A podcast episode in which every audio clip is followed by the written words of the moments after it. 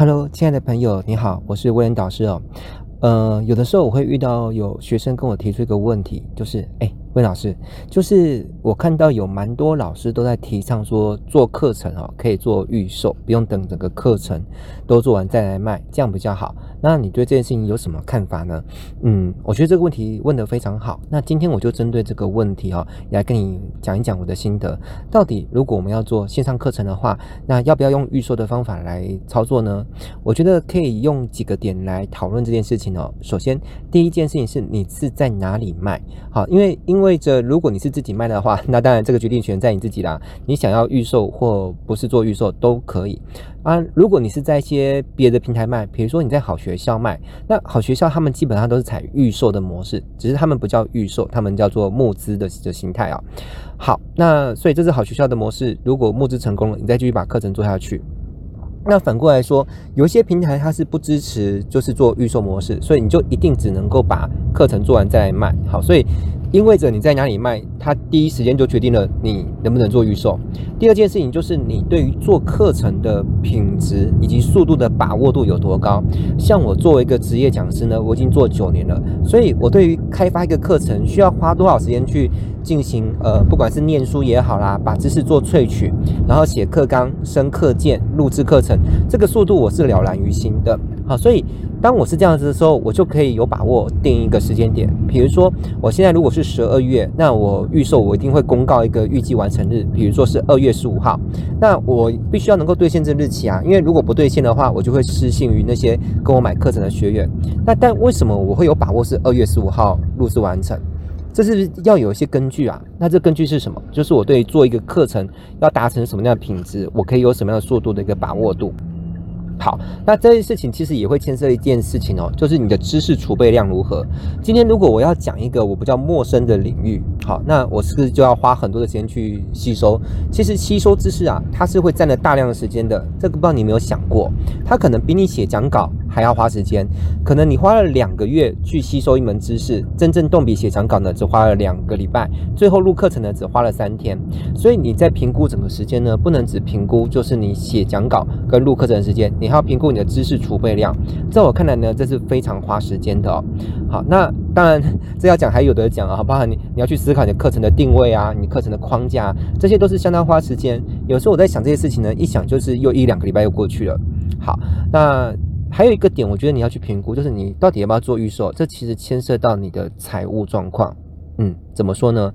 呃。举例来说啦，如果你现在口袋饱满饱满的，你也不缺钱，那你就可以悠哉悠哉的先把课程做好再来卖嘛，你就不会为了呃赶一个时间点，然后让你的品质呢变得说打了折扣。好，因为我自己也有过经验是这样子的，好，所以我就会跟你讲说，如果你口袋真的不缺钱的话，那你就 你就不一定要做预售了哈。那当然有时候。也会有人说做预售，它不见得是为了缺不缺钱，它是为了做市场的风向球。如果预售都卖不好，那你干脆也不要花时间把课程做出来，毕竟时间比金钱更更更宝贵嘛，哈。你花了大把时间，花了一年两年才把课程做出来，就发现市场根本不需要，对不对？好了，那这事情没有绝对对错，也没有绝对的好坏，好，事情都是各有利弊，你自己去考量咯。好，然后。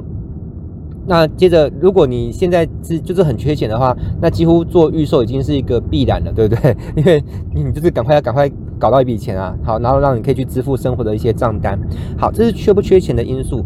那我再来讲一下，就是以我们跟别人合作的经验哦，其实 坦白说，呃，我们到目前为止。帮老师发行做预售，可能是因为我们没有签下足够恐怖的条款，让老师不得不按部就班的把进度交出来。我们通常都是采信任制，这也是我们该检讨的地方啊、哦。所以，我们其实蛮多的案例是，就是答应的好之后，结果老师他。